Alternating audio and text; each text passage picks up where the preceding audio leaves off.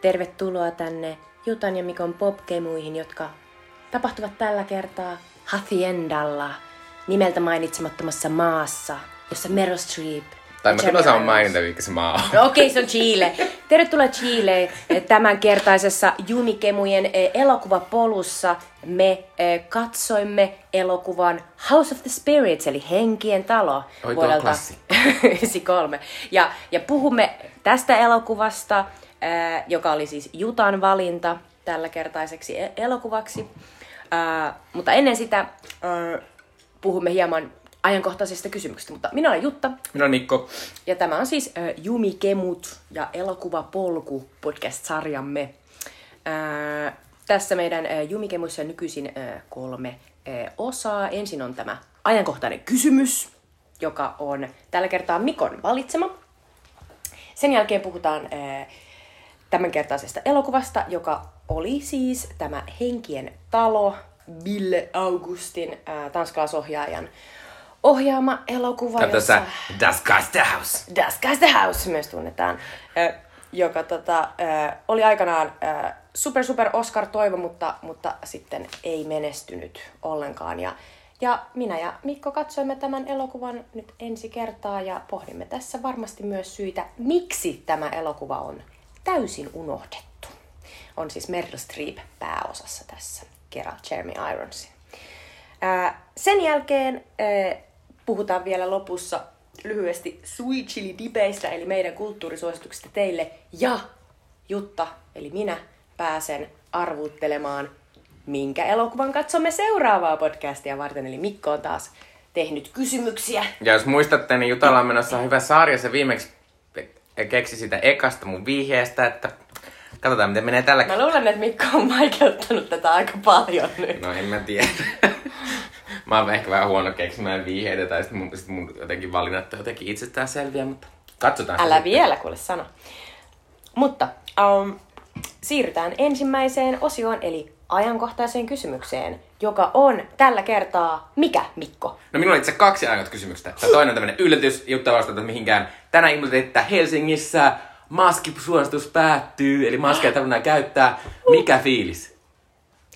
Uhu! Erittäin, erittäin vapautunut. Kyllä, se on mahtavaa, että se, että se tapahtuu tässä nimenomaan tässä kevään kynnyksellä, koska mikään ei ole hirveämpää kuin ö, ö, tota, käyttää tälleen kuumanlaista maskia. Niinpä.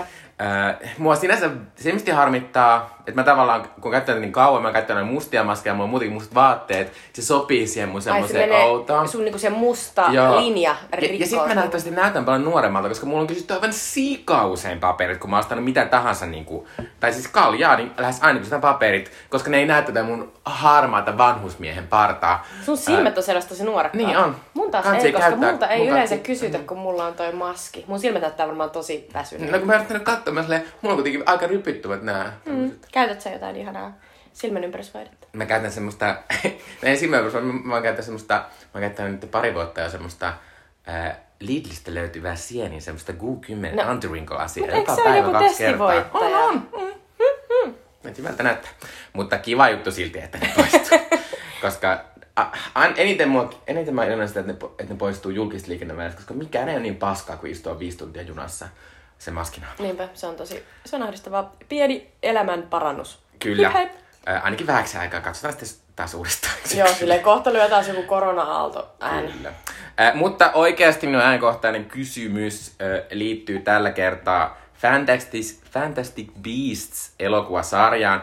Eli äh, mä en tiedä, ihmeotukset ja mistä niitä löytyy tai joku tämmöinen. Joo. Kuitenkin tämä on tämmöinen niin kuin, nytten käynnissä oleva elokuvasarja, joka on Harry Pottereiden tämmöinen esiosa. Ää, ja se on, tuota, perustuu tähän, tähän J.K. Rowlingin luomaan fantasiamaailmaan. Ja ää, nytten pari viikkoa tuli ensi iltaan tämän elokuvasarjan kolmas osa. Ää, ja tästä on tarkoitus tehdä ainakin viisi osaa, mutta se nyt on vähän kyseenalaista, koska näiden suosia on laskenut koko ajan. Niillä on ollut joitakin ongelmia. Niillä on ongelma se, että niissä aiemmissa osissa näytteli muun muassa Johnny Depp. Ja siinä- nythän se on vaihdettu Kyllä. Jude. Ei kun, ei. Ei. kun Mads Mikkelseniin. Kyllä, Totta. Ää, mutta siellä tehtiin jo tommonen rankka. Mutta toinen juttu tässä on, että, että toisin kuin Harry Potter-elokuvat, niin J.K. Rowling on niin kuin yksin käsikirjoittanut kaksi näistä, ja tämän kolmannen on sitten tullut mukaan semmoinen yksi ihminen. Mutta tänään haluan puhua vähän tästä J.K. Rowlingista, koska tietysti meidän ikäryhmälle J.K. Rowling oli alun perin semmoinen aivan ihana englantilainen nainen, joka loi Harry Potter-maailmaa, jota me rakastettiin. Hän ja, ryysyistä rikkauksiin kohosi. Kyllä, kaikki jotenkin... muistaa sen tarinan, kun hän keksi jollain junamatkalla koko Niinpä. tarinan. Hän on niinku nöyrän työväenluokkaisen niinku heroksen. Kyllä, ja nykyisin on rikkaampi kuin Englannin kuningatar. Ää, mutta sitten, ää, ja Harry Potter oli kyllä mulle, mulle tosi tärkeä kirjasarja, että se oli kuitenkin, siinä käsiteltiin tosi hienosti kaikkia erilaisia teemoja sen taikamaailman kautta. Ja, ää, kyllä se edelleen on aika nostalginen asia mulle. Ää, tota, mutta viime vuosina J.K. Rowling sen sijaan, että hän olisi ansioitunut tämmöisenä Harry Potter-tekijänä tai edes kirjailijana, niin hän on sanonut sitä, että hän tuolla Twitterissä ää, mitä toi niin transihmisten oikeuksia, varsinkin transnaisia vastaan hyökkää siellä aika, aika isosti. Ja hänet on nyt leimattu tämmöiseksi turf, turfiksi, joka tarkoittaa tämmöistä feminismiä, feministiä, joka ei jonka ne, joka ajattelee, että feminismi ei ylety niihin joka transnaisiin. sulkee trans-ihmiset pois.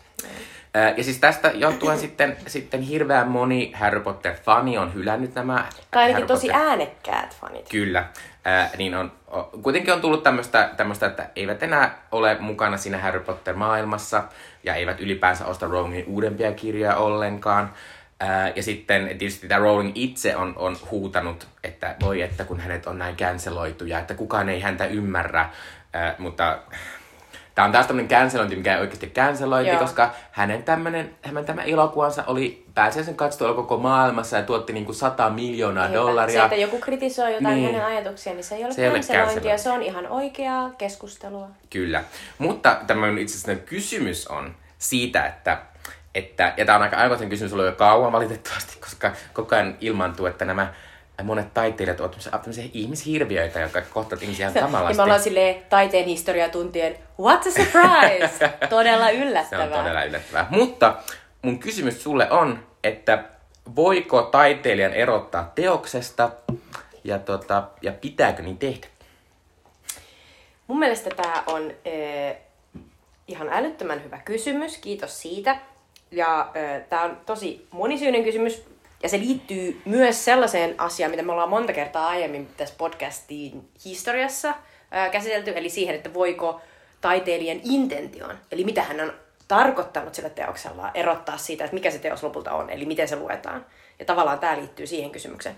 Mutta tämä on siis tosi ajankohtainen, koska Mikko kuvaili tuossa, että monet tässä viime vuosina meidän niin kuin arvostamat taiteilijat tai niin kuin taiteilijat, jotka on tehnyt meidän rakastamia teoksia, niin kuin vaikka nyt esimerkiksi tämä Johnny Depp, joka poistettiin näistä Fantastic Beasts elokuvista niin tulevista ja tästä uudestakin, niin, tota, niin on esimerkiksi mun nuoruuden ajan sellainen niin kuin iso, iso fanituksen kohde, että mä tykkäsin hänestä ennen kuin ns. iso yleisö tykkäsi siitä ja näin poispäin. Ja nykyisin mulla on sellainen niin kuin, vähän niin kuin sellainen huono maku suussa ja mä en halua oikeastaan tietää Johnny Deppistä mitään. Ja, ja sitten mun sellainen olo, että että jotenkin Saksikäsi Edward ja moni, niin kuin vaikka Cry Baby, jotka oli mun lempielokuvia joskus 16-vuotiaana, niin niihin on tarttunut Mut mun on, mun on pakko sanoa, että Johnny Depp näyttää nykyisin niin erilaiselta, että tavallaan on helppo erottaa se nuori mies Se on totta. Siitä, niin kuin... Silleen, että sen kasvot on kaksinkertaisesti. Mm. Näin. Mutta siis mulla on muitakin tällaisia, jotka on ihan niin kuin isoja tällaisia ää, niin kuin taiteilijan niin kuin fa- fanituksen kohteita taiteilijoita, jotka, jotka on nyt ihan täysin silleen niin kuin paarioita, niin kuin vaikka Woody Allen. Niin mitä siis tehdä? Käytännössä tämä kysymys on, että miten erottaa taiteilijan teoksesta, eli mitä tehdä, kun rakastaman taideteoksen tekijän mm, arvot paljastuu täysin vaikka vääränlaisiksi, päinvastaiseksi sille esimerkiksi, mitä, mitä sä edustat. No, tämähän ei ole mikään ö, uusi kysymys, tätä on mietitty niin kuin taiteen historiassa aika pitkään. Ja tota, esimerkiksi ö, ö, runouden ö, tavallaan kritiikistä ö, syntyi aikanaan sellainen ajatus siitä, että, että taideteoksen on sy- seistävä omilla jaloillaan. Se oli vähän niin kuin sellainen ajatus, että siihen, siihen asti taidehistoriassa oltiin aina silleen, että Oo, hienot miehet tekevät hienoja teoksia, ja meidän pitää tuntea näiden miesten kaikki teokset, jotta me voidaan ymmärtää niiden uutta teosta. Mutta sitten tavallaan niin kuin tällaisten nuorten kriitikoiden ajatus oli, että fuck it. Meidän ei tarvitse ymmärtää mitään näiden ihmisten aikaisemmista teke- tekemisistä, eikä myöskään mitään näiden ihmisten ajatusmaailmasta. Että meidän pitäisi vaan katsoa sitä teosta ja yrittää ymmärtää sitä niin kuin itsenään. Ja jos ei se teos toimi, niin se teos ei ole oikeaa taidetta. Tässä oli vähän niin kuin tällainen niin kuin revolutionary ajatus. Mutta ee, kaikista niin kuin, tavallaan äh, merkittävin ehkä sellainen niin kuin ajatus, joka tässä liikkeessä syntyy, on tämän Roland Barthes, Barthesin tällainen ajatus vuodelta 67, joka tunnetaan nimellä tekijän kuolema. Eli tavallaan ajatus siitä, että me vapautetaan se teos täysin siitä tekijästä, niin kuin sen intentiosta, niin että se teos on oltava niin kuin ymmärrettävä ilman, että me ajatellaan sitä tekijää tai sen tekijän ajatuksia. Ja, tota, ja tämä on nyt ihan tällaista niin kuin Jutta, Jutta niin kuin ajattelee tämän itse, että voi olla, että tämä on ihan eri tavalla oikeasti jossain, jossain tota, ää, estetiikassa ymmärretty, mutta, mutta näin sen itse ajattelen. Mutta tämän, tämän ajatuksen niin kuin kautta voisi ajatella niin, että me voitaisiin katsoa vaikkapa tätä Fantastic Beasts, tätä uutta leffaa ja muutenkin tätä leffasarjaa, ja olla silleen, että me ei anneta tämän Rowlingin pitää panttivankina tätä niin kuin Harry Potter-maailmaa, josta tämä elokuvasarja kertoo. Ja me ollaan silleen, että me tavallaan niin kuin annetaan Rowlingin elää jossain omassa maailmassa, eikä me edes ajatella sitä, eikä anneta sille niin kuin minkäännäköistä krediittiä tästä elokuvasta. Vaan me ollaan vaan silleen, että me katsotaan tätä elokuvaa, että tämän elokuvan tekemisessä on olleet mui, muut ihmiset mukana kuin Rowling. Me ajatellaan kaikkia niitä puvustajia ja niitä hemmetin FX-tyyppejä, jotka on tehnyt ne mahtavat efektit. Mä otetaan Mads Mikkelsenia, joka on niin upea ilmeisesti siinä uutena Grindelwaldina, eli tämän Dumbledoren äh, rakastettuna. Mä otetaan Jude Lawta, joka tekee upeata työtä siinä. Ja, ja, tota, ja tavallaan niin kuin kreditoidaan heille niin kuin sitä elokuvaa. Se on yksi tapa ajatella. Ja tota, mutta sitten siihen jää aina niin kuin myös se sellainen raha menee Rowlingille, jos me mennään katsoa tätä elokuvaa. Ja se on ikään kuin sellainen asia, joka ei poistu siitä, koska just niin kuin Mikko sanoi, Rowling on itse käsikirjoittanut näitä mm. ja niin kuin tavallaan se on hyvin paljon niin ollut siinä messissä. on, että Niinpä. saa sieltä prosentit. Mutta sitten mun mielestä tähän, niin kuin, miten erottaa taiteilijateoksesta vai onko se mahdollista, niin ö, tavallaan lopullinen vastaus on, se ei ole täysin mahdollista varmastikaan, mutta se, mikä ö, meidän pitää kysyä, jos me oikeasti halutaan olla niin kuin tavallaan selvillä vesillä siitä, että me ei haluta, että siitä Rowlingista, että sen ajatusmaailmasta tarttuu jotain siihen elokuvaan, niin meidän pitäisi katsoa sitä elokuvaa aika tarkasti ja katsoa, että onko siinä sellaista trans, mm. niin kuin esimerkiksi niin kuin, ää, väheksyntää. Onko siinä sitä Rowlingin niin kuin, terf niin kuin, ajattelua? Ja jos on, niin sitten meidän pitää tehdä omat päätelmät siitä tavallaan, että, että sitten me voidaan todeta, että no okei, tämä elokuva ei sovi mulle, että mm. ei sovi mun ajatusmaailmaan eikä mun arvoihin. Mutta että, että ei ole niinku sellaista valmista vastausta siihen, vaan ennemmin niinku, meidän pitäisi ehkä katsoa aina niinku itse sitä elokuvaa, että mitä se edustaa. Eikä vaan automaattisesti sen mukaisesti, että jos siinä on ollut joku rooli, niin, niin että mm. onko se tuonut siihen niin mukaan. Toisaalta joku voi aina sanoa, että no, kyllä se on sinne jotain laittanut, mutta se tulee vain jossain alitajunnassa sitten esiin. Mutta mun mielestä toi on ihan hyvä tavallaan niin kuin tapa niin. ajatella sitä. Et, et sanoisin, että, että voiko erottaa, niin kuten totesin jo, että se on hyvin vaikeaa, mutta ainakin sitä voi yrittää tällä tavalla niin kuin katsomalla oikeasti tosi tarkkaan sitä teosta. Joo. Tässä oli monta asiaa. Pitkä selitys, anteeksi. Mutta mä nyt muutaman sen nostan. Joo. Ensinnäkin musta se on tavallaan oikea ajatus se, että kun taiteilijat ovat tehneet tämän teoksensa tai esimerkiksi elokuvan, ja sitten ne, sit se, niin sit tavallaan kyllä se vastuu niin siirtyy sinne katsojalle. Se katsoja saa itse löytää sieltä ne asiat, mitä se haluaa, ja, ja niin tavallaan tehdä siitä niin omansa. Että se periaatteessa on niin kuin, äh, musta ihan, ihan sen järkeä niin, se tulkinta rakentuu siinä katsomiskokemuksessa. Niin, niin, paitsi tietysti jos siinä on selvä viesti, joka on sellainen hirvittävä, mutta eihän nyt näistä ole. Mutta sitten toisaalta mulla on, mulla on myös sellainen hassu juttu, että mä ajattelen, että erilaiset taiteilijat on vähän eri asemassa niin kuin siinä, että kuinka paljon mä ajattelen, että joku cancelointi et, tai miten paljon mä haluan esimerkiksi, esimerkiksi niin ohjaajat ja käsikirjoitajat on niin isossa luovassa niin kuin vastuuasemassa, että tavallaan musta niillä on isompi vastuu siihen, että, että niin kuin on niin kuin semi-ok tyyppejä, että niillä ei ole hirveätä jotenkin Me Too-taustaa ja tällaista, että tavallaan koska ei näy, näyttelijät on silleen vähän silleen, ne on kuitenkin vähän passiivinen siinä osa, että ne ei tavallaan itse tee hirveästi niitä valintoja siinä mm. Tehdessä. Niin siksi mä ajattelin, että näyttelijät ei tavallaan niin paha, että voin mä katsoa jotain elokuvia, jossa jotain hirveitä näyttelijöitä. Entä, entä tuottaja, niin kuin vaikka Harvey Weinstein? No, ei, kun katsoa nyt Tarantinon no, no, ei, no, no, en mä tiedä se. Ja, no, tavallaan mä oon myös silleen, että, että tota, öö, mä en myöskään ajattele, että se, että se toimii niin kuin jälkikäteen. Et mä ajattelen, että se niin kuin, rangaistuksen pitää, tai sen, sen hylä, hyl, hylkäämistä tarkoittaa, tarkoittaa, että mä tästä sun paskasta teosta eteenpäin, tai kun minä olen kuullut siitä, niin sitten mä teen sen valinnan aina, että mä en halua antaa mun rahoja sulle, mä en halua antaa sitä sellaista jotenkin, että mä olisin toi, osa toi sitä kulttuuria. Niin. Mutta mä ajattelen, että se on musta taas tosi Tämä on jotenkin vaikea ajatus silleen, koska mä en välttämättä niin kuin ajattele myöskään niin kuin elokuvista tai jostain muista, mutta ehkä elokuvat on tässä looginen, että se on niinkään semmoinen, niin kuin, että mä ajattelen silleen, että ai nyt ne teki ton valinnan nyt teki ton valinnan, vaan mä ajattelen, että se on semmoinen asia, minkä mä itse katon, ja sitten mä myöhemmin voin tietysti lukea jotain asioita, mitä on tehty, mutta että mä niin kuin, että silleen mä ajattelen, että elokuva on sit lopulta aika itsenäinen niistä tekijöistä.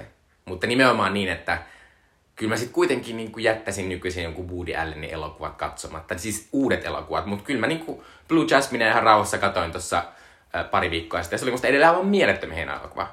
Äh, mutta tietysti Woody Allen tietysti vähän sitä ongelmaa, että hänellä oli kyllä sen tyyppisiä mm. aika nuoria Mut, ei, kun tyttöjä. Mä silleen, että et, et mä, mä voin edelleen katsoa äh, aika lailla se on aina mukana. Se vähän niin kuin istuu mun olkapäällä se tieto siitä, että et Woody Allen on sellainen kuin se on.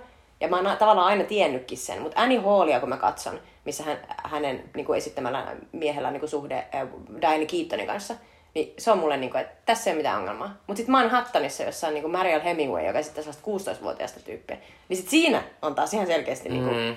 se, se on liian lähellä. Ja tavallaan se menee sisälle siihen, että, että kun katsotaan sitä elokuvaa, niin mitä arvoja se niin kuin edustaa. Ja, ja niin kuin, tavallaan, että ottaako se meidät mukaan siihen sen tekijän, siihen twisted maailmaan, jota, joka meitä just niin kuin ahdistaa. Mm. Ja tolla tavalla se Manhattan, sehän tekee sen. Sehän niin kuin ottaa meitä mukaan siihen. Ja mä huomasin sen joskus nuorempana jo, mutta jotenkin mä annoin sen silloin olla. mutta nythän se niin kuin tavallaan ei, nyt sitä ei voi enää niin kuin antaa vaan olla. Niin, mutta, ja sit, mutta tavallaan, että jos puhutaan tästä Rollingista vielä, niin musta Rolling on vielä silleen niin kuin ihan tavallaan oma lukuunsa. Ihan sen takia, että sen sijaan, että hän oli tosi kuuluisa kirjailija, niin hän oli myös tosi kuuluisa Twitterissä, ne hauska. Hän inhosi Trumpia, koko ajan haukkui Trumpia siellä ja Trumpi haukkui takaisin. Ja niin kuin, että hän ajoi tosi paljon tämmöisiä NS-hyviä asioita ja oli tosi aktiivinen siellä. Niin että se oli tavallaan osa sitä sen brändiä, että sillä oli tämä upea maailma, minkä se oli luonut.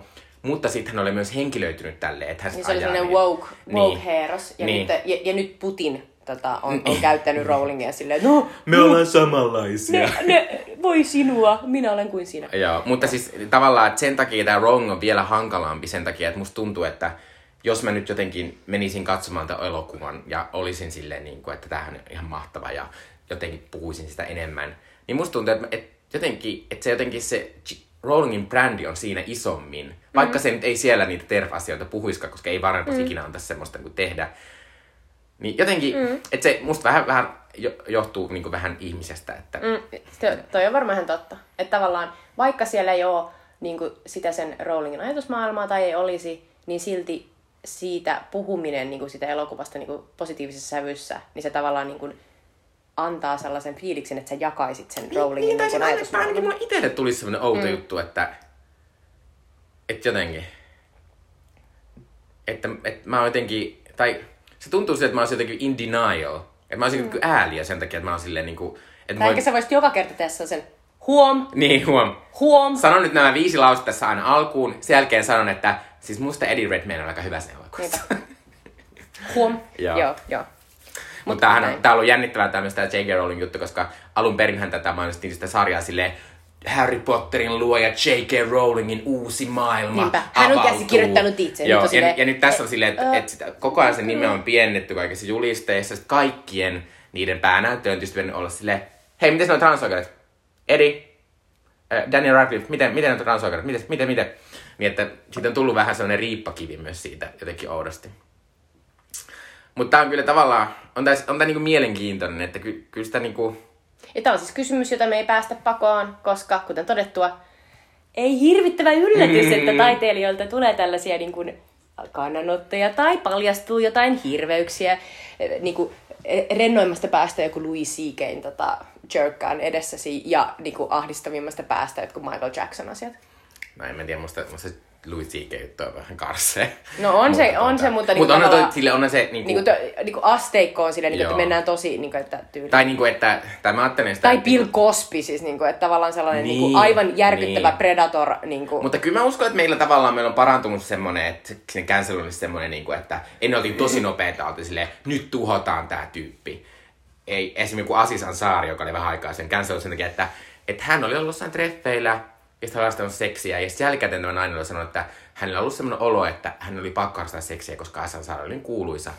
Ää, mikä tietysti voi olla, että ei tiedä, miten hän on käyttäytynyt siellä. Tietysti on Ei. ikävää, että naiselle jää tämmöinen olo, Ja- ja mutta se tavallaan- on niin, kuin niin semmoinen, että Asisille on oltu silleen, että, ja sitten hän on ollut silleen, että anteeksi, että en tajunnut tätä. Ja, ja toi on ollut sellaisessa kulttuuri, kulttuurisen keskustelun vaiheessa, että Asi Sansari on varmaan tavallaan ollut vähän sellainen collateral damage siinä kohtaa, kun ollaan pohdittu Niin, niin, ääneen sitä, mm. mm. niinku, sitä niinku, että et, ei tarkoittaa ei. Niinku, koko se keskustelu nyt Suomessahan niinku, tava, tämä on Niin. ollut niinku, Mut, tosi paljon. Ja sitten myös ajattelee vähän, että se on, että se on eri asia kuitenkin silleen, että kun Louis C.K. oli semmoista, mä rakastin Louis C.K. joskus ihan hirveästi, ihan kamalasti ja mua tosi paljon harmittaa, että se oli niin hirveästi lopulta.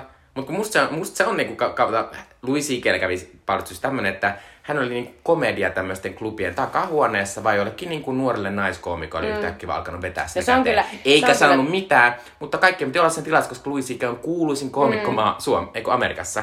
Niin tavallaan tossa se menee, että sä oot Onhan niinku, toi sellainen niinku... että tossa on toi selvästi power trip asia. Kyllä, et, siis jos joku tekisi noin töissä, niin se olisi vaan niin järkyttävää. Se olisi todella järkyttävää. Joo. Mutta tota, joo. Mut mun mielestä tämä oli ihan, ihan sairaan kiinnostava kysymys. Ja tosiaan tämä on ongoing ja sitä pitää koko ajan... ja tää on niin laaja, enkä mä tiedä saatiinko tähän lopulta mitään järkeä, mutta... Mutta pointti on se, että tähän ei ole yhtä vastausta. Mm. Että tähän sit- on erilaisia ö, näkökulmia. Niin ja sitten tavallaan tämä on myös vähän myös semmoinen, niin kuin, että kulttuurin kuluttajana sun pitää vähän miettiä. Toki sä voit olla passiivinen ja olla silleen, että täältä tää tulee. Mutta jos haluat olla vähänkään silleen siinä kulttuurisessa keskustelussa kiinni, niin sit sun pitää miettiä myös näitä asioita. Ja mä oon silleen, että jos sä oot käynyt yliopiston, Niin. niin, niin sun tehtävä on miettiä näitä asioita, koska niinku, mu- muutenhan, mitä järkeä siinä on? Joo. Mutta ehkä tota, ää, voidaan siirtyä seuraavaksi sitten eteenpäin, eli tämän jakson leffaan. Der Gasterhaus! Der Gasthaus. Eli nyt on vuorossa äh, meidän tämänkertainen elokuva, joka on äh, tanskalaisen Bille Augustin ohjaama ja äh, chileläisen Isabel Allenden äh, romaaniin perustuva elokuva Henkien talo, The House of the Spirits. Äh, se äh, on siis elokuva, jota ei löydy siis mistään katselupaikoista. Me Kohta kerromme- näin. Niin, kohta, kohta kerromme, mistä itse katsoimme sen. Mutta muutama sananen siis tästä elokuvasta. Perustuu siis Isabel Allenden samannimiseen menestysromaaniin, joka on tällainen maagisen realismin genreen äh, pohjaava romaani. Eli, eli tämä elokuva kertoo tällaisen suvun tarinan. Usean sukupolven ajan seurataan tällaista, tällaista tota, äh, chilläistä perhettä ja heidän, heidän niin kuin, he, he, heille tapahtuvia asioita. Ja tässä mennään historiassa eteenpäin niin, että lopulta tulee sellainen sotilasjunttakin, joka ottaa haltuunsa tämän maan. Mutta alussa, alussa on tosiaan tällainen tota, nuori ja, tota, ja, ja köyhä Esteban, jota esittää Jeremy Irons, joka, joka haluaa naida tällaisesta niin rahakkaasta suvusta olevan, olevan tota, tytön, mutta hän ei pääsekään tämän kanssa naimisiin, mutta päätyy lopulta naimisiin tämän pikkusiskon kanssa, jota esittää Meryl Streep. Ja tämä Clara, Meryl Streepin hahmo, on selvä näkijä. Ja hänellä on tällaisia telekineettisiä voimia ja hän on muutenkin mieletön. Jotka koskevat vain hänen omia perheenjäseniä, mutta ei sillä väliä. Mutta he siis menevät naimisiin ja saavat, saavat lapsen. Ja, tota, ja, ja perheeseen kuuluu myös tämän äh, Jeremy Ironsin ja sitten tämän Estebanin äh, tällainen äh, vanha piika sisko Glenn Closein esittämä Ferula. Ja, tota, ja, ja sitten äh, elokuvassa myös äh, Winona Ryder esittää tätä Meryl Streepin äh, ja Jeremy Ironsin tytärtä Blancaa ja Antonio Banderas on ihana Pedro, johon Blanca rakastuu. Ää, eli tällainen oikein niin kuin epokki, ää, rikas sukudraama, ää, jo, joka, siis, joka vielä ohjasi ää, kaksi kertaa Kannesin kultaisen palmun jo voittanut tanskalaisohjaaja Bille August, ää, joka oli tällainen aikansa niin kuin tällainen phenomenon, eli hän voitti tällaisella ruotsalaistähti Max von Sydowin äh, tähdittämällä Pelle the Conqueror, eli Pelle Valloittaja elokuvalla tämän tätä ensimmäisen kultaisen palmun vuonna 1987. Ja äh, aikamme äh, tärkein äh, ruotsalaisohjaaja ja yksi maailman äh, vaikutusvaltaisimmista äh, taideelokuvaohjeista tuohon aikaan, eli Ingmar Bergman, äh, näki tämän Pelle Valloittajan ja, ja päätti, että tämän upean elokuvan ohjaaja saa ohjata hänen äh, omakätisesti vanhempiensa oudosta rakkaustarinasta ki- kirjoittaman ää, elokuvakäsikirjoituksen Hyvä tahto, Good Villain. Ja, ja se voitti sitten vuonna 1992 ää, kultaisen palmun. Ja vähän tulee sellainen olo, että tässä on ollut ehkä sellainen pieni Barryman frensi päällä. Barryman tietysti on kaikkien aikojen varmasti menestynein ja arvostetuin tällainen pohjoismainen ohjaaja. Ja Suomessa, ja Suomessakin oli elokuvissa vaan aika sitten vielä Berryman Island, joka Kyllä. kertoo myös Ja- Ingman Berryman. Ja Suomen tähän mennessä ainoa Oscar on Barrymanin fannista ja Alexanderista, ja se on siis tuottaja Oscar, eli parhaan elokuvan Oscar, joka, joka meni aikanaan Jörn Donnerille. Mutta tota, äh, Jörkä Forever. Mutta siis tämän House of the Spirits, jonka Ville August siis ohjasi, piti olla Tai kai se oli, mutta... niin, tai se oli, se oli Augustin Hollywood-debyytti. Se sai siihen mielettömät aikansa, siis isoimmat tähdet. Jeremy Irons, Meryl Streep. Meryl Streep oli tähän mennessä voittanut jo, hetkinen, kaksi Oscaria. Ja äh, Winona Ryder, Glenn Close, Antonio Banderas, kaikki erittäin niin kuin hot nameja. Äh, ja siis äh, elokuvan tuotantoyhtiö Miramax, eli Harvey Weinstein-yhtiö, toivoi tälle Oscar-menestystä. Nimittäin Miramax maksoi siitä enemmän kuin mistään elokuvasta tohon mennessä. Se todella niin kuin haluttiin tehdä. Ja tämä Isabel Allenden äh, romaani, johon tämä pohjautui, niin se oli siis bestseller ja se oli valittu vuoden kirjaksi ja se oli aivan, aivan mieletön. No, elokuva oli ihan täysi floppi. Se ei saanut yhtään Oscar-ehdokkuutta. Se tuotti vain 6 miljoonaa dollaria, vaikka budjetti oli siis 40 miljoonaa. Ja se on siis täysin unohdettu. Me kaivettiin sitä niin kissojen ja koirien kanssa eri palveluista. Ja lopulta Mikko löysi sen ilmaiseksi YouTubesta. Kyllä, se löytyi nimellä Des House del Piritas. Mutta tota, se on, vaikka se on espanjankielinen nimi, niin se on silti englanniksi siellä. Ja mä olin silleen, tosi hyvä laatunen, ei läspe. yhtään mainoskatkoa. Mä olin silleen, Ja, ja se, se, että sinne yhtään mainoskatkoa mä vähän selvittelin. Se johtuu siitä, että koska tämä elokuva floppasi näin totaalisesti, niin se on jonkinnäköisessä niin kuin oikeudettomassa tilassa Aa. niin, että kukaan ei oikeasti tavallaan rahat niin kuin ei niinku hoida menisi. sitä sen oikeuksia, koska jos ho- hoitaisi, niin silloinhan ää, Niin se YouTube, YouTube edes, tota, olisi poistanut se sieltä, ja toisaalta jos se olisi jonkun niin kuin, tavallaan, jonkun vaikkapa ton Ville Augustin itse sinne laittama tyylisesti, tai vaikka Miramaxin jonkun tota, oikeudenhaltijan sinne laittama, niin sitten siellä olisi niitä mainoksia. Mutta koska Niin, ti- niin, se on niin, tuollaisessa niin. Erittäin oudossa tilassa, niin se on myös jätetty sinne YouTubeen, koska kukaan ei huolehdi siitä elokuvasta tällä ei hetkellä. kukaan välitä siitä. Niin se on nyt siis vapaasti katsottavissa siellä. Mutta siis, ää, joo, mä voin nyt siis eh, tässä meillä aina, kun joku on valinnut, jompikumpi meistä on valinnut se elokuva, niin pitää aina kertoa nyt sitten Oliko vaikea löytää kolme syytä? No tota, oikeasti se Tälle jälkikäteen. niin ainoa syy, miksi mä valitsin tämän, oli tietystikin se, että tota, et, et tässä elokuvassa Meryl Streep pääosassa, tai siis kuten myöhemmin tässä meille selvisi, niin oikeasti tämä elokuva pääosassa on Jeremy Irons ja Meryl Streep on siis sivuosassa tässä, koska tämä on oikeasti tarina siitä Ironsin esittämän Estebanin tällaisesta ää, aika, aika klassisesta ää, konservatiivipatriarkan niin kuin, tuhosta. Mm. Mutta tota, ja se- sellaisena se on tosi kiinnostava mielestäni. Se on niin kuin, kiinnostavin aspekti tässä heti tuon tota, Meryl ja Glenn Close suhteen jälkeen. Mutta siis ää, mä oon katsonut elämässäni ää, tosi paljon Meryl Streep-elokuvia. Mulla on vaan joitakin ää, näkemättä. Tämä oli niistä ää, yksi, jota, jota mä olin monta kertaa vähän öökailu ollut sille, että olisi kiva nähdä. Ja tosiaan, kun meillä on tämä elokuvapolku, missä se aina se, aina se ö, valittu elokuva, niin sen pitää liittyä jollakin järkevällä tavalla tota, siihen edelliseen elokuvaan. Ja edellinen elokuvahan oli tämä Valheet ja viettelet, jos oli pääsi Glenn Close, niin sitten tästä oli loistava, loistava aasisilta tähän meidän Nyt oli aika tukeva asin. Se oli erittäin tukevasti. Mm. Tätä, tätä ei voi millään tavalla niin kritisoida. Mm. Mutta se oli siis ykkössyy. No kakkossyy oli ehkä Jeremy Irons, koska mä oikeasti pidän ihan hirvittävästi siitä näyttelijänä. Musta on aivan käsittämättömän upea ääni. Uh, monet Ironsin työt on aivan niin kuin, aivan niin kuin huippuja. Ja esimerkiksi Brideshead Revisited on, on, on yksi ihanimpia, ihanimpia sarjoja koskaan, jossa tota Irons on, on nuorena. Ja, tota, ja, ja viime vuosina Irons on tehnyt mun mielestä ihan mahtavaa työtä esimerkiksi siinä uudessa Se Watchmen-sarjassa. oli ihan mieletön siinä. Niin, tota, niin, niin jotenkin oli ihanaa taas katsoa, että miten se Irons tässä, tässä keksii. Ja sitten kolmas syy, jonka tosiaan näin jälkikäteen keksin, niin on yleinen hämäryys ja uteliaisuus, joka siis on just se, että mikä tämä elokuva tavallaan on.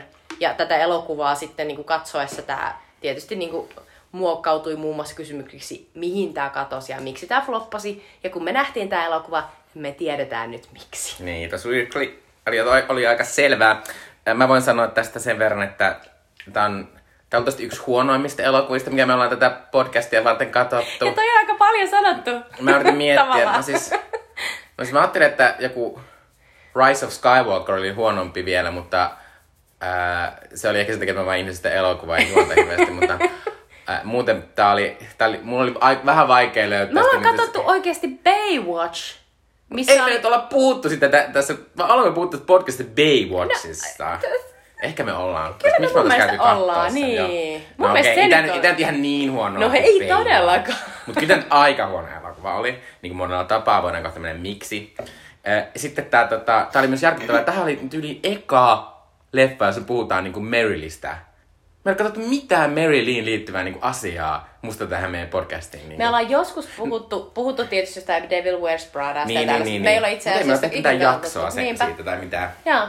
Et se, on tosi, se on tosi jännä juttu. Ja, ja sitten tietysti se on nyt vähän sääli, että me puhutaan tästä elokuvasta, koska, koska tota... Mutta ei mun mielestä, koska tää oli niin outo. No oli, oli, mutta silleen Marylin niin. kannalta, että mm. tämä ei ole mitenkään hyvä Mary rooli kyllä. Mutta myös, että onhan tämä niinku ilmiönä aivan siis mahtava On. tämmönen, niinku, että on tämmönen casting. Ja sitten se on vaan silleen, shh, Niin, Ei kuka ollut. puhuu tästä enää? Eikö kuka omista tämän oikeuksia? ei, ei, nyt Sitä lopetetaan. tää ikin tehty. Kyllä. Äh, mutta tota, äh, mitä sanoa, että tässä on tavallaan, tä- tässä on tosi outo tunnelma tässä elokuvassa, varsinkin niinku alussa. Koska alussa tässä on tällaista mystisyyttä ja sitten semmoista niinku, kaikki käyttäytyy tosi sille niinku oudosti, sille on suoraan. Että se Jeremy Irons on silleen, minä tulen tänne ja men, nyt menen ton kanssa naimisiin. Oi se kuolee. No minä tulen myöhemmin ja minä ton kanssa naimisiin. Joka oli äsken vauva. Niin, kyllä. ei ollut, mutta oli hyvin pikkuinen tyttö. Että, että se on niinku jännää. Ja sitten tässä tosiaan on niinku, Jutta tässä vähän vihjaskin, niin tässä tavallaan annetaan vähän vihjata sellaista, että että tämä Glenn Closein esittämä sisko Ferula, niin hän on, hänellä on jonkinlaista ehkä rakkautta tätä Klaaraa kohtaan. Ja sitten siinä annetaankin sille ymmärtää, että he ovat tosi läheisiä ja niinku nukkua välillä yhdessä. Ja mun mielestä se ei edes jää niinku vihjauksen tasolle se, että, että, että se Ferula Ei, ei. olisi niinku, että se Ferula on rakastunut siihen tota, Klaaraan.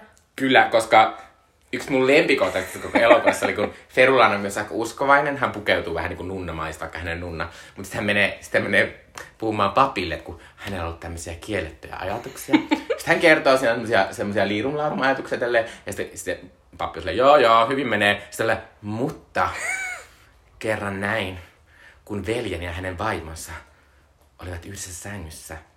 Ja tässä on kaksi asiaa, mitä siinä mainitaan siinä Glennin kuvauksessa. There were abundance of juices and secret smells.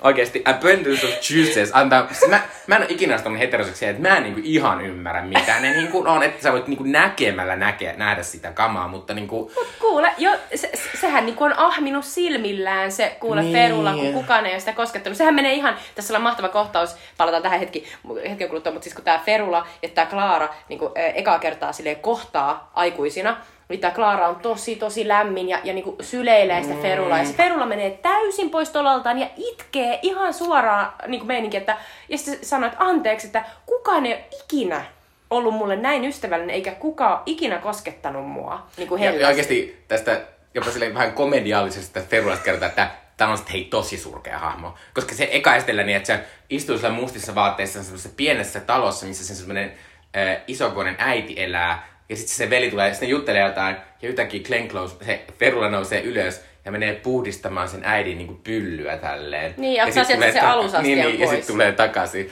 Ja se kertoo silleen, että tämän elämä on hirveä. Sille elämä on paska. Mutta tavallaan mä ajattelin, että tämä Ferula ja tämä Clara ja ylipäänsä ehkä tässä alussa oli sitä semmoista jotenkin maagisuutta enemmän. Niin tavallaan musta siinä on lähtökohta se, että tästä voi tulla semmoinen jotenkin outo ja Kyllä se, mitä semmoinen... kaikkea näiden välillä niin, ja tapahtuu. sitten tavallaan jotenkin mä toivon, että se olisi jotenkin vähän kiimasempi mm. ja semmoinen jotenkin silleen, että olisi ollut semmoisia jotenkin katseita ja sellaista, että miksi, miksi me nähtiin vähän sipaukselta kuin se Ferula, miksi siitä on kuvattu se Ferula on silleen, mitä ääniä nuo on? Ja Niin. kävelee, ja sitten on se, kun on katsottu Glenn Close olisi näytellyt maailman parhaiten se, kun se tuijottaa tätä seksiä. Niin se on nähty, miten Glenn Close osaa se olisi lukea voinut vaikka kirjeitä. onanoida, siis herra jumala. Niin. Niin. Siitä tuli just sellainen olo, että, että tämän elokuvan niin kuin, näin niin kuin in retrospect. Tämän elokuvan tekijät ei tajunneet, mitä niillä oli käsissään. Ne olisi voinut tehdä sen kulttielokuvan. Siis sellaisen, mitä katsotaan Night Visionsissa tai R-taassa ja ollaan silleen niin kuin, että et, et, tässä oli paljon niin kuin, elementtejä siellä. Glenn Close ja Meryl Streep olisi varmaan mennyt ihan No täysin siihen.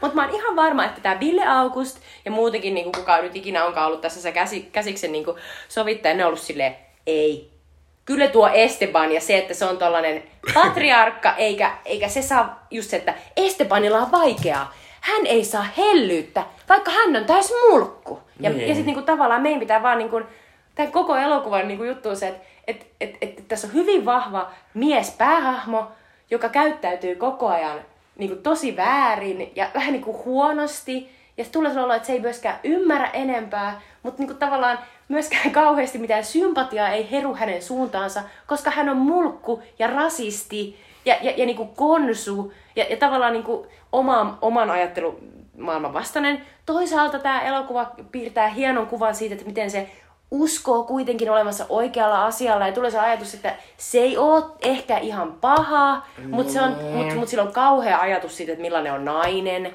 millainen on mies, millainen on naisen ja miehen välinen suhde, mi, mitä oikeuksia naisilla on, mitä oikeuksia miehillä on. Että sillä on tollanen niinku, niinku ihan vaan sellainen vahingollinen niinku se tapa ajatella.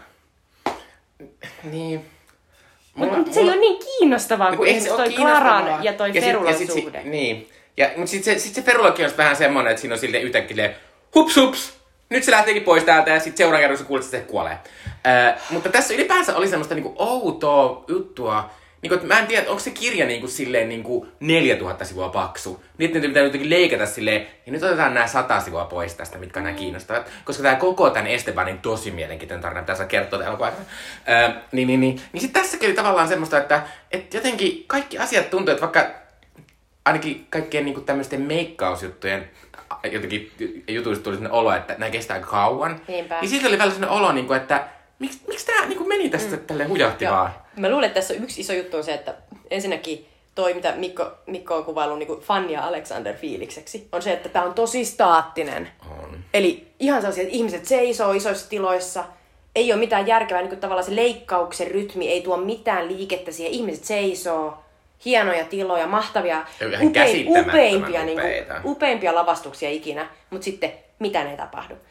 Siitä tulee vä- vähän sellainen olo, että vähän niin kuin jossain vanhassa Suomi-filmissä. Ja selvitin. Ville August on kuule ollut suomalaisessa elokuvassa kuvaaja ennen, en, ennen näitä helvetin kannesvoittoja. Oho. Se on muun muassa ollut kuvaajana ää, ää, Miestä ei voi raiskata tota, filmatisoinnissa, joka oli ehkä joku TV-leffa tai oikea leffa, mutta joka tapauksessa... Suomi mainittu. Mä sanon, että suomalaisessa elokuvassa on pitkään ollut se ongelma, että kaikki ihan saatana staattista ja Ville August vetää sitä tässä ihan samalla tavalla. Mutta myös toinen asia tuli mieleen, voit sanoa tähän väliin, ole hyvä. Eh, Mä haluan nostaa tästä, äsken kun puhuttiin tästä mun eh, toisesta lempikohtauksesta, Mm. niin mä haluan nyt tässä alussa kertoa mun kaikista paran kohtaukset tässä. Kerro. Koska tää Klaaran, usein sen asiat toimii niin, että saa semmoisen oudon sen kohtauksen, ja sitten yhtäkkiä sille, sä tiedät, että kohta joku delaa. Niinpä. Niin sit tässä on sellainen upea kohtaus, jossa siis tämän Klaaran vanhemmat kuolee. Sen, Ja sen, ä, ja sen äiti on Vanessa Redgrave. Jep, jep, ja isä on Armin Müllerstahl, jonka mo- moni saattaa muistaa siitä ää, Eastern Promises-elokuvasta. Se oli sellainen mahtava, mahtava, ihan viimeisin rooleja, ennen kuin se kuoli, se oli sellainen mafioso. Totta, mutta tässä on sellainen ihan mieletön kohtaus, missä niin ne köröttelee semmoisella vanhalla autolla näin. Ja sitten, sitten on semmoinen maailman lyhin juna, joka, joka Kertominen niin vaikea. Se on niin mitä naurattaa. joka lähenee sieltä näin. Ja me kaikki tiedetään, että se tulee sieltä ja kaikki näkee, koska siinä edessä on sellainen pieni talo. Niin, että kuka vaan kaukaa näki. Hei, tuolta on lyhyt juna, pitäisikö myös niin Mutta niille tulee myös sellainen ongelma, että oh no, jarru ei toimi. Ja ei varmaan tämä, koska ne on kuitenkin niin kuin varmaan sadan metrin päästä. Ne kää, kerkeis kyllä kääntää tälleen vähän vasemmalle. vois kääntää rattia, että ne menis mu- ohi siitä. Mutta ne ei tee kuitenkaan sit niin, vaan siinä käy niin, että, että sitten tämä juna tietysti törmää näihin, näiden vanhempien autoon silleen tosi hienosti, että me ei ikinä nähdä sitä törmäystä, vaan nähdään, kun se auto räjähtää noin Se ehkä räjähtää. 10 metriä ennen sitä. Ja Mutta, se räjähtää Renni Harlin räjähdyksellä. Kyllä, sillä Eli ihan- kaikki, ihan ihan sellainen... mutta tämä ei se ollut paras kohtaus siinä, vaan siinä nähdään, kun Vanessa Redgraven pää lentää sille ylöspäin näin. Se tekee mun mielestä jonkinnäköisen sellaisen voltin. Joo, ja sitten, ja sitten siinä tulee semmoinen, sitten, sitten, sitten tulee semmoinen kohtaus, missä, missä Klaaran kotiin tulee silleen, että hei, sori sun vanhemmat on kuollut ja me ei löydetä sun äidin päätä. Sitten Klaara on silleen, mä tiedän missä se on. Ja sitten menee, tuolla puskassa siellä se on. Ja sitten tulee kohta, missä miten mies kantaa sitä päätä. Se on niin iloisella päällä. Meryl Streep esittää sitä just silleen, niin että Ja se on, silleen, se on silleen, I knew it. Niinpä. Silleen, mä, mä olin oikein, mä olin No oikein. hätä. Joo, mutta se oli ihan mahtavaa. Joo, si- si- tässä on, to, toi koko kohtaus on aivan mieletön. Ja toi, toi miten Mikko kuvaili niinku tuon fiiliksen, mikä sillä Meryl Streepin hahmolla on siinä, niin kertoo jotain siitä, että tässä on tosi outo, outo niinku sellainen vibe ja, ja tone. Vähän Joo. niinku, että se on aina vähän väärä. Ja sitten, ja sitten mä haluan parata siihen, mikä on tässä ehkä se oudoin vibe ja tone, mutta tässä on semmoinen outo ikäjuttu. Että niinku, siis tässä on, pitää sanoa, Jeremy Ironsilla on tässä, kun tää kuitenkin kertoo niinku jostain 40 vuodesta jotain. Jeremy Ironsilla on upea vanhusmeikki, niin. ihan silleen Ja mahtavaa. alussa se näyttää jotenkin aika silleen nuorelta, Joo, kun se on joo. sellaisessa niin kultakaivoksessa, chippaa siellä. Niin, ja sit se löytää kaksi kultapalaa ja Niinpä. sille saa ostettua Chilestä jonkun. Se ostaa joku helvetin iso He- hacienda niin ja saa sinne joku 25 palvelijaa. Joo. Öö, mutta sitten Glenn, sit, siis Mary näyttää välillä niinku ihan paskalta, niinku, että se vaihtelee silleen, että oot sä niinku 60 vai 24, että on vähän vaikea kertoa. Ja sitten tulee just sellainen, että joskus se on silleen, että nyt se menee niin hitaasti eteenpäin, että se on varmaan 85. ja sitten, ai, nyt se on ehkä 55. Niin kuin, että- Niin, mutta sille, mä sitä aloin tulkita sille, että mitä harmaat vaatteet siinä oli päällä, niin sitä vanhempi se oli. Se ei ollutkaan enää se meikki. Mä vaan- luulen, että tässä on erittäin, erittäin iso niin kun, tekijä siinä, että miksi tämä elokuva on tavallaan niin, niin epäonnistunut, ö, on se, että tämä on leikattu päin helvettiä. Eli siis niin kuin jotenkin se leikkaus ei vaan niin kuin toimi. Eli mm. tässä on erinäisiä hienoja juttuja kuvattu ja on vanhennettu ja, ja sitten niin kuin vähän lisää vanhennettu. Mutta jotenkin niitä ei ole saatu yhteen koherentiksi niin kuin tavallaan ja vetäväksi niin kuin Niin ja tässä oli myös se outo, se on tietysti leikkausasia myöskin, mutta musta tuntuu, että vaan hidastuu ja hidastuu ja hidastuu tää leffa niinku, että mä olin silleen, mitä voi tapahtua? Eikö Mutta, sitten tule sellainen olo, että, että leikkaaja on silleen irtisanoutunut? Ne on silleen, että oh no! niin kuin, nyt enää vähemmän ja vähemmän leikataan. Niin kuin, että jokainen kohtaus on todella pitkä. mutta äh, se outo tässä tietysti on, että tämä kertoo chileläisistä ihmisistä. Nämä kaikki hahmot ovat chileläisiä. Äh, tässä ei ole puheroolissa yhtäkään alkuperäistä chileläistä. Kaikki nämä pääosaiset ovat valkoisia. Äh, tässä on kaksi semmoista äh, vähän isompaa roolia, jotka ovat äh, selvästi äh, olevina latiantaustaisia. Toinen niistä näyttelijöistä on intialainen. Ja toinen on Antonio Banderas, joka on espanjalainen. Niin. Mutta toiset, se menee lähelle. No, se menee lähelle, mutta... mutta Eh, hablo español. mutta tää on siis tämmönen elokuva, mä olin oikeasti, mä olin semmoisesti pettynyt, että tässä ne ei puhunut siis silleen niinku eh, semmoisella millä aksentilla. Niin silleen, Silleen, Peto. I love you. No toi kuulosti. niin, mutta sitten se on outo juttu, että, ne välillä käyttää silleen, come here papa. Tai silleen, nice to meet you senor. tai, on, on sanoks, sanoks sekin Merilsa jotenkin silleen, tis, tis, mikä se oli? Oon mikä se tänne. on? Että, että sitten puhuu, että joku on tulossa sinne Chileen. To this barbaric country. Tulee sellainen, että onko tää näiden, onko tää näiden näyttelijöiden silleen, mä en kestä näiden kuvauksia. Tai sitten tulee semmoinen olo, niinku, että eikö tolla niinku ollenkaan välitetty sitä asiasta. Että se oli niinku aivan sama. Mut että eikö siinä niinku... tuukin vähän sellainen, että mä oon koko ajan silleen, Ville August, I'm looking at you. Niin. Mä oon täältä Auskasta tullut ja tämmöstä asiaa on. Niinpä. Mutta mut, to, to, siinä on todella outono. Ja sitten päästään myös siihen outoon menoon, mikä on taas sille, että tämä kertoo, kuten to, todettu, tällaisesta toksisesta patriarkasta, joka tekee virheitä virheiden perään, ja sitten se menestää tavallaan niin kuin rakastettunsa ja, ja näin poispäin. Ja lopussa se on vaan silleen, miksi tein näitä virheitä? Mutta siis niihin virheisiin kuuluu muun muassa se, että se raiskaa ja hakkaa naisia. Joo. Joka on ihan sellainen, että tulee myös sellainen, että kuinka, niin kuin, että mitä, mit, mitä tämän elokuvan tekijät ajattelee? Onko ne silleen, että tämä on ihan, niin kuin, tulee olo, että tämä elokuva on tehty niin kuin, mentaalisessa maailmassa, jossa on ollut aivan tavallista, että joka elokuvassa tapahtuu näin. Eikö niin, Koska siinä niin. tulee se olo, että, että nyt se näyttää vähän oudolta, mutta, mutta joku saa ajattelemaan, että tämän elokuvan kontekstissa, niin kuin sinä aikana, niin nämä tekijät on ollut silleen, että hei, tämä kuuluu tähän. Tällaista tää on. Eikö joo, kun tässä on siis vähän sitä sellaista, että tässä on tosi vahva semmoinen niin kuin aikansa tuote. Tai semmoinen, että meidän on vähän vaikea suhtautua niin tosi moniin asioihin. Ja ylipäätään tässä lopussa on vähän semmoinen, että saako se vähän semmoisen pelastuksen, kun sitten tässä lopussa kehittyy, se tulee semmoinen niin kuin poliittinen uprising tai semmoinen niinku sotilasvallankumous. Mm. Että y- tämä Antonio, Bendar, Antonio Banderasin Pedro, niin on, on semmoinen, jota sitten jahdataan, koska hän on ollut tämmöinen poliittinen vasemmistolainen aiemmin. Ja hän, hänellä on rakkaussuhde tämän äh, Esteban ja Claran tyttären äh, Blancan kanssa tästä, tässä Vinon Rider. Ja sitten tässä lopussa tapahtuu niin, että sitten kun nämä sotilaat tulee hakemaan, kun ne tietää, että sillä Blancalla on suhteen, tulee hakemaan sitä Estebania, että hei sinä muija, sinä tiedät missä se on. Sitten en minä tiedä. Ja sitten kertoo se isälle, se on tuolla kellarissa. Sitten kuluu 15 kohtausta, jossa ei kuvata, kun se Jeremy Irons menee sinne kellariin, vaan on silleen, ai niin se on siellä. Ja sitten tota, kuitenkin, ja, mutta sitten se on silleen, vien sinut Kanadan suurlähetystöön, pääset pakoon, niin sitten se pääsee se mm. äh, ma, äh, äh, Pedro sinne. Niin sitten, sitten se tulee vähän sellainen olo, että pitäis meidän nyt olla silleen, mutta ihan, ihan kivahan niin, se oli. se kuitenkin tai jotenkin, jotenkin onko se tai mä, mua väsyttää semmoista, niinku, että et, tai, tai mulle tulee tästä aina mieleen Three Billboards Outside Ebbing, Missouri, mm. mä vihaan. Se on totta. Mutta joka perustuu siihen, että, että mies varsinkin voi olla niinku hirveä niinku sadalla eri tavalla. Koko niinku elokuvan 2 tuntia 25 minuuttia. Kyllä. Sitten vikalla viisi minuutissa se tekee yhden kiva asia ja kaikki pitäisi olla silleen, Mä tiesin aina. Se oli kuitenkin. Se oli sydän. Se oli sydän. niinku sellainen mm. vähän niin kuin rascal. Niin. Mutta siinä on just se ajatus, että, että tavallaan meillä on kuitenkin varmasti, meidän kulttuurissa me ollaan, me ollaan enemmän valmiita niin kuin hyväksymään ja antamaan anteeksi tavallaan sellaiselle mies niin kuin tavallaan johtajalle mm. tai miestekijälle kuin naiselle, koska, koska, koska niin, niin, me ollaan, meidät on vaan totutettu tähän.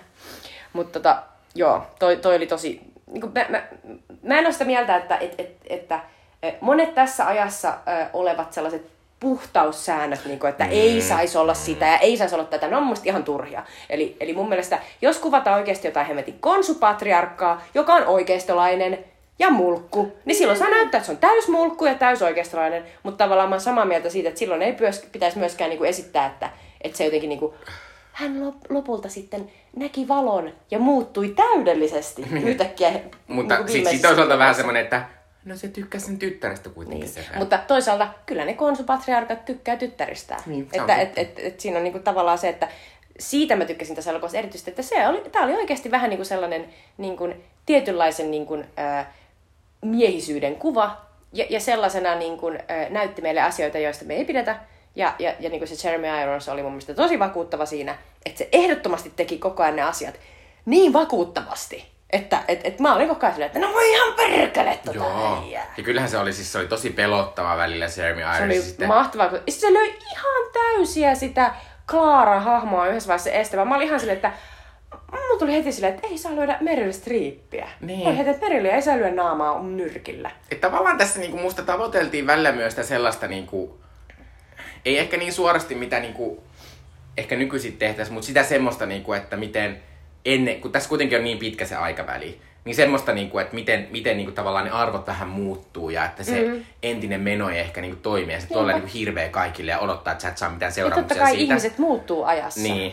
Ja, ja, ja varsinkin ne saattaa muuttua niinku niiden vaikkapa jälkikasvun niinku, tavallaan Niin, kanssa. niin. Niinku, että ne näkee, että ai tällaisiakin arvoja voi olla, että vaikka ne ei hyväksyisi niitä, niin ne joutuu niinku, tavallaan muuttumaan siinä, koska ne rakastaa lapsiaan. Tai Mm. Mutta mut sitten mä oon silleen, niinku, että tavallaan tää ei mene siihen. Mm. Että tietysti en nyt sano, että kaikki muuttuu, että voihan kaikki olla silleen, ennen ne oli paremmin, ja sitten mm. ne on vaan silleen, minä käyttäjän niin kuin ennen. Mutta haluan ottaa tässä esiin vielä se, että tässä on ihan oikeasti sellainen, mun mielestä jopa sellainen Tarantinokin olisi kateellinen sellaisesta vitun fucked up hahmosta, joka on Vincent Gallo, Oh. joka on ihan sellainen, mitä tapahtuu, joka on siis sellainen niin kuin, äh, Estebanin raiskaaman äh, naisen äh, niin kuin, äh, äpärä, eli Estebanin oikea lapsi, äh, joka siis saapuu jossain vaiheessa sinne niin kuin Estebanin tiluksille. Ja, ja siinä on sellainen tosi, niin kuin, ö, tosi mieleenpainuva, ahdistava kohtaus, missä se ahdistelee tätä Winona Ryderin hahmoa, kun se hahmo on siis sellainen pikkutyttö, ja sitä esittää ihan sellainen niin pikkutyttönäyttelijä, ja se niin kuin laittaa kättä hitaasti sen hameen alle ja kuristaa sitä vähän niin kuin kaulasta, ja se on tosi pitkä se kohtaus. Ihan sellainen, niin kuin, mun mielestä, niin kuin, että jos tässä olisi ollut yhtään enempää sitä, niin taas mentäisiin sellaiseen niin kuin Night Visions fiilistelyyn. Että niin kuin tavallaan todella sellaista mm. niin sleazyä. Huh. Ja sitten sit siihen tulee vielä sellainen mieletön comeback, missä sama hahmo myöhemmin ää, niin kuin on Winona Ryderin esittämän niin kuin tämän vanhemman saman tyttöhahmon niin kuin kiduttaja, eli Blankan kiduttaja. Ja sitten se käytännössä raiskaa niin kuin sen Blankan. Siis, oh, se, se silleen on- niillä samoilla liikkeillä Joo. ja semmoisilla oudolla Kyllä. kosketuksilla. Eli, ja... eli, eli se on sellainen täys, niin kuin tavallaan, että se on hahmo, joka ei ole saanut ikinä yhtään, yhtään rakkautta niin kuin tältä isältään, pelkästään, niin kuin, pelkästään julmaa niin kuin tavallaan sellaista tota, kohtelua, mutta sitten se toistaa sitä julmuutta niin kuin ympärille. Se oli tosi mieleenpainohahmo. Ihan sellainen, niin kuin, että ei tollasia näe niin kuin elokuvissa. Mm. Siis Se oli- se oli kyllä tosi karmiva. vaikuttava. Siis se Vincent Gallo oli aivan mahtava. Ja se on totta siis myös siinä, että, että tavallaan, että jos tämä olisi ollut jotenkin rohkeampi elokuva tai sille jotenkin varmempi tai sille jotenkin överimpi, niin sitten se Vincent Gallo olisi ollut, niin, että sitä olisi niinku jotenkin... Että nyt se oli vähän semmoinen, että, että se niinku ilmestyi aina ehkä noin 32 minuutin välein silleen, hei. Niinpä. Ja kaikki silleen, Niinpä. Tulee se olla, että se on niinku komitea-elokuva. Niin, Missä ollaan silleen, niinku, että ei enempää tota, ne tyypit tuolla vie- vieressä niinku pelästyy. Mutta jos, niinku, jos taisi ollut just, että tulee mieleen just se Reservoir Dogs, missä se tota, Michael Madsenin niinku kiduttaja tota, jätkä leikkaa sen korvan irti siltä mm. yhdeltä tyypiltä. Silleen, että se on niinku todellakin sellainen, että puolet, niinku, tai 90 prosenttia ihmisistä lähtee kävelemään teatterista siinä kohtaa, ja sitten niinku, Joo. Tarantino ei kiinnosta, niin, niin Ville Augustilla ei ollut mitään tällaista niinku, näkemistä. Se toisaalta me ei tiedetä, että mitä Miramax on, niinku, mi, mitä ne on tehneet Se on totta, koska silleen, että millä tiedät- tavalla ne mm. on niinku, tasapainotelleet tätä elokuvaa. Niin ja ylipäänsä Miramaxhan on, on tunnettu siitä, että ne yrittää mm. hirveästi varsinkin näitä vähän ulkomaalaisempia, jos tämäkin oli kuitenkin kansainvälinen tuotanto, mm. niitä niinku leikata sille, että se olisi vähän paremmin amerikkalaisen Niin, yleisölle. että olisiko ne yrittäneet tehdä tässä sellaisen Shakespeare in Love, mutta tästä tulikin tällainen, kukaan ei ikinä katso ja unohtui Niin. niin kuin saman tien. Mutta tota, pitää sanoa, mä haluan sanoa pari tämmöistä, tämmöistä tavallaan kivaa, tälleen, mitä elokuvan katsojana tai semmoisen elokuvan fanna sai. Niin musta Winona Ryder oli tässä aivan käsittämättömän upea näköinen. Tietysti Winona Ryder oli tuolla ihan käsittämätön upea näköinen. Mutta se oli myös välillä silleen selvästi, että ai tommoset vaatteet pitäisi laittaa. Ei, mä pidän nämä mulla farkut ja tämän paidan, että ai, tää sijoittuu kasvuun, mä tiedän, mutta ei, mä pidän Niin. nää. Se näytti oikeasti siltä, että se oli tullut kotoa sinne, niin, tai Reality Bitesin kuvauksista Joo. silleen, mä tykkään tästä paidasta, mä en aio muuttaa mm. tätä. Comprende? Siis tää tämmönen harmaa neulepaita, joka on about napanasti. Tää on, Niin. se, tää on nyt se look. Tää on tosi hyvä näköinen. Joo, äh, mutta Winona Ryder oli se. Muutenkin minusta Winona Ryder tässä elokuvassa oli ihan hyvä. Mutta lähinnä mun on vaikea suhtautua Winona Ryderin näyttelijän silloin, kun se on stylattu tosi kaunis. Koska sit mä vaan aina silleen, "Oh, Winona Ryder kanssa. Ja, mutta sitten tässä on myös semmonen, tavallaan tämä kertoo semmoista niinku outo, oudon isosta sitoutumista Mary Streepiltä tähän elokuvaan. Että tässä alussa siis, tää kuvataan siihen, että Mary Streep on alussa lapsi ja lopussa 80. Mm.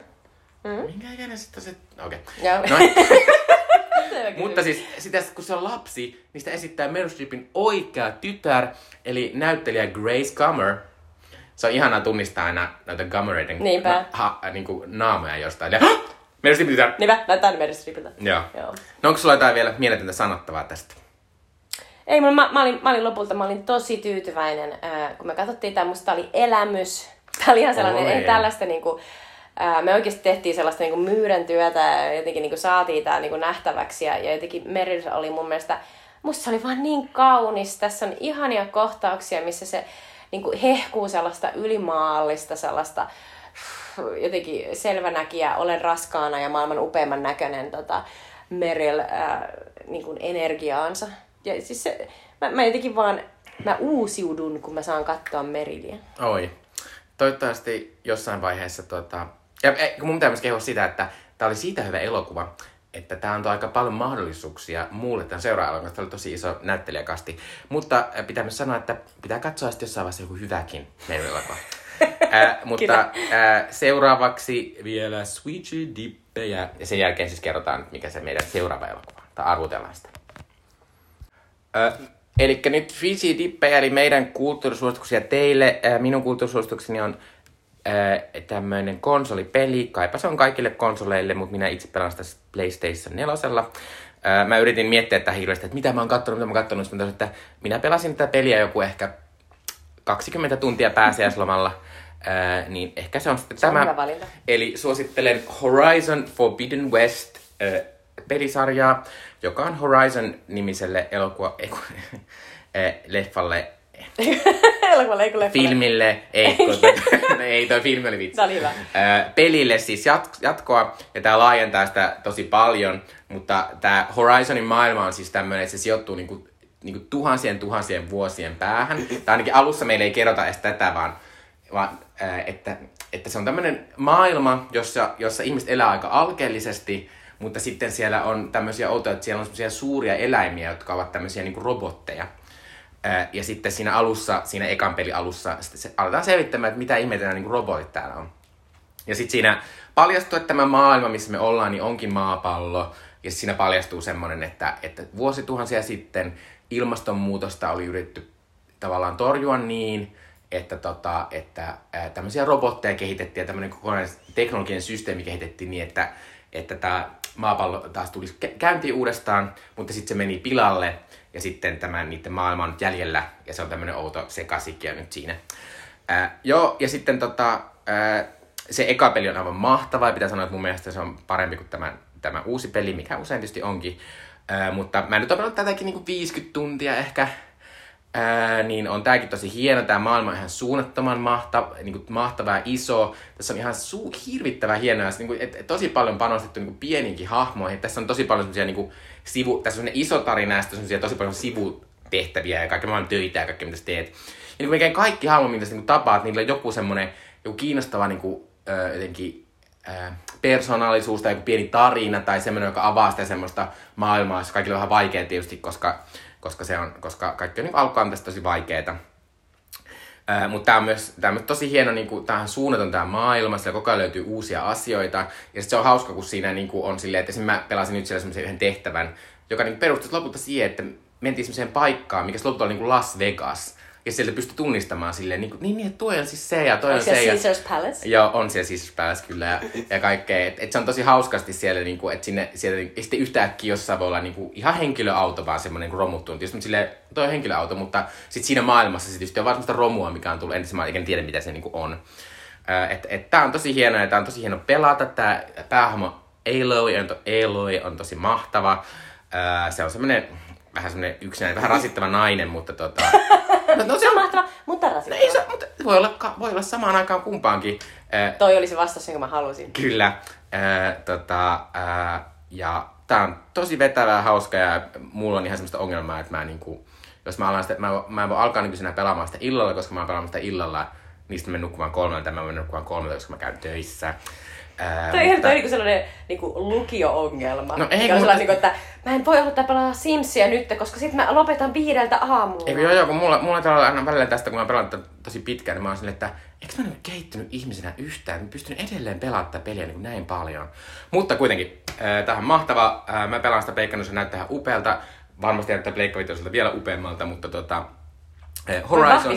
näyttää. Horizon Forbidden West se on kyllä upea peli. Mä oon seurannut vierestä, kun sitä pelataan ja rakastan, rakastan niin sitä maailmaa, jossa on niin sellaista ihan upeata niin leijeröintiä, että siellä on niin kaikenlaisia mm. pilviä ja hitusia lentelee ja sitten on sellainen ihana valo, joka muuttuu koko ajan ja jotenkin Joo, ja sitten siinä on, ne on mahtavia ne kaikki, siinä pitää siis tietysti sitten niitä robotti semmoisia isoja eläimiä niin tappaa, että saat niitä, niitä kaikkia juttuja ja tehtävätkin aika usein semmoisia, tai niin metsästää niitä niin se on tosi mahtavaa, että ne, ni, niitä on niin tosi monta eri lajia, ja ne kaikilla eri lajilla on silleen, sä voit katsoa, että toi osa on tommonen, ja sä voit yrittää ampua siihen osaan, niin se heikentää jotain. Niin kuin, että se, et kaikki taisteet tosi ihan jänniä. Pieneetillä tehty. Mm. Ja ne on niin upeanäköisiä ne ihmiset, niin kuin Mikko mainitsi. Että tosi kauniita niin kuin, ö, mielikuvituksellisia meikkejä ja mulla, mulla on ehkä vähän ongelma siinä, että, että tässä uudessa siinä on ehkä vähän liikaa niitä heimoja nyt, että nyt mulla alkaa vähän pluraantunne, että sitten mm. tavallaan enää hirveästi välitä sitä, että mihin kukakin kuuluu, mutta... Mutta voitko vaan silleen ihastaa? Eikö nyt vaan kaikille silleen,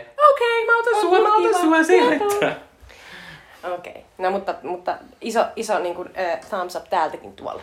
Uh, mun Sweet Chili Dippi uh, suositus on Tokyo Vicein ensimmäinen jakso. Tokyo Vice on tällainen uh, uusi sarja, joka tulee tuolla HBO Maxilla nyt kerran viikossa. Ja tota, se perustuu tällaisen, olisiko ollut Jake Edelstein-nimisen tyypin tota, sellaiseen kirjaan, joka on niinku tällainen amerikkalaisjournalisti äh, äh, muistelee aikaansa äh, Tokiossa, missä oli jakutsaa ja oli, oli tosi hurja meininki niin 90-luvulla. Ja, tota, ja, ja tämä siis käytännössä kertoo sellaisesta nuoresta amerikkalaisopiskelijasta, äh, ja tästä Ansel Elgort äh, tässä, ja, ja, joka niin kuin, äh, menee töihin ää, japanilaiseen sanomalehteen rikosreporteriksi, mutta sitten heti alussa käy ilmi, että se on oikeasti myös niin kuin, tekee sellaista undercover-työtä tota, Japanin poliisin kanssa, ja Japanin poliisista niin sen tällainen työpari on Ken Watanaben esittämä. joku poliisipäällikkö, konstaapeli, joku. Mutta siis pointti tässä on se, että, että tota, tämän ensimmäisen jakson on ohjannut äh, Michael Mann, ja Michael Mann on monille siis tunnettu muun muassa Heat-ajojahti-elokuvasta ja, ja Collateralista. Ja tämä on siis se tyyppi, joka, joka tekee näitä elokuvia, jotka on tosi cooleja, jossa ammutaan ihan helvetin kova äänisesti niin, että aina niin päämeenä räjähtää, jossa on niin kuin väkivallan uhka on tosi, tosi sellainen niin kuin räjähtävä just sen takia, että se on, se on jotenkin niin sellaista... Niin kuin, ja nämä on tämän, Michael Mannin elokuvat vähän sellaisia, että on sellaisia niin mieselokuvia, mutta silleen, mm vähän ehkä hyvällä tavalla. No, silleen, siis jos, jos, jos, sanot on noin, niin mä oon niin. silleen, no, no sit se on näitä, niin. eikä Michael Bay-elokuvia. Niin, niin. Joo, Michael Mann on niinku se, että niin jos ajattelee, ajatelkaa Tom Cruisea siinä sellaisena harmaana panterina siinä Collateralissa, se on niin mahtava. Mutta siis äh, Michael Mann todellinen siis niinku tällainen elokuva, elokuva tota, taituri. Ja, ja tota, tämä tää Tokyo Vicein ensimmäinen jakso on, on ihan kuin elokuva. Se on niin makea. Siinä on ihana, ihana sellainen niinku tosi tosi jotenkin niin kuin omintakeinen tota, monta asioissa tämä tosi hyvältä näyttävä Angel Elgort niin kuin jotenkin viettää niitä päiviä, jossa se niin kuin preppaa sellaista tota, sanomalehtipääsykoetta varten ja sitten se tota, käy bailaamassa välillä sitten käy syömässä jossain sellaisessa äh, ihanassa pikkukuppilassa ja, ja, ja sitten se näkee sen kaveria ja sitten se menee välillä, välillä nukkumaan sen sellaiseen ihanaa Tokio minikämppäänsä ja, ja tota, jonka alapuolella on sellainen niin kuin kiva, kiva baari, missä se baarimikko sitten voi aina soittaa sille, että hei, sulla on puhelu. Jotenkin niin kuin, että se, se, se, miten se oli niin kuin leikattu, oli hengästyttävä, elävä, yllättävä. Jotenkin niin kuin, my, myös se, miten se niin kuin pogos siellä niin kuin diskossa, niin tuli se olla, että amerikkalaiset ei yleensä osaa tehdä tätä näin makennäköisesti. Mun puoliso yleensä on silleen, että ranskalaiset, ne osaa tehdä niitä makeenäköisiä diskokohtauksia, mutta toi, tosta tuli sellainen, oh, ihanaa, mm. jotenkin niinku se, se, niinku, se Tokion rytmi tuli jotenkin siinä messiin, että et pääsee siihen se paikan tuntuu ja jotenkin niinku, ja kaikki näyttää niin makealta, se sijoittuu vuoteen 99, että siinä on vähän sellaista niinku kivaa nostalgiaa Joo. meille. Ja, ja taas tommonen helppo juttu, että näillä ei älypuhelimeen, niin kaikki asiat on vähän vaikeampia mikä, mihin mä oon välillä törmännyt. Siis mä oletan, että monet meistä nykyisin kerrotaan paljon asioita, Niinpä. jotka sijoittuu 2000-luvun vaihteeseen. Että... Just näin. Mut, ö, tässä on siis, tämä tarina vaikuttaa aika kliseiseltä. Ja muun muassa tässä on sellainen niin kuin heti tällainen naispäähmä, on sellainen niin kuin kaunis escort-palvelunainen, joka tietysti silloin jotain muutakin meneillään. Mutta sitä esittää sellainen Rachel Keller, joka äh, oli aivan mahtava tuossa Legionissa ja, ja se on tässäkin vaikuttaa oikein mahtavalta, mutta silti niin kuin, tulee olla, että ei tässä niin kuin, mitenkään maailman tuoreimmat niin kuin, ehkä nämä tota, tavallaan ideat ole. Mutta se ei haittaa, kun te katsotte tätä ekaa jaksoa, joka on vaan niin kuin, niin kuin ais, aisteille niin kuin ilo. Eli, eli kannattaa katsoa se. Mä katsoin kak- kakkosjaksoni, heti muuttu tahti, mm. näytti, näytti TV-sarjalta, joka niin, on niin kuin kauhea pettymys, mutta tämä ykkönen on ihana, se kannattaa kokea, vaikka ei aikoisi kat- katsoa enempää. Kyllä, äh, mä suosittelen tätä myös, musta olevan mahtava. HBO Maxista on siis tämä, en muista sanotko on, mutta kuitenkin on.